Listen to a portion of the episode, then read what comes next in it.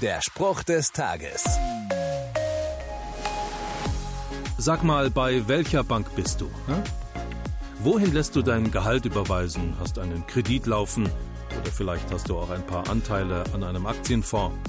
Hm? Bist du ein Zocker? Ein Spekulant? Nur die Ruhe. Hier gibt's jetzt keine Börsentipps, das überlassen wir den Kennern. Aber wie sieht's denn mit der Gottbank aus? Hast du da auch ein Konto? Zahlst du ein bei Gott? Jesus hat mal gesagt, sammelt euch Schätze bei Gott.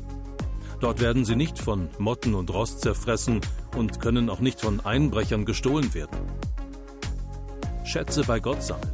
Also ein Konto hast du bei Gott allemal. Die Währung hingegen, das sind keine harten Dollars, sondern ein weiches und offenes Herz. Der Spruch des Tages steht in der Bibel. Bibellesen auf bibleserver.com.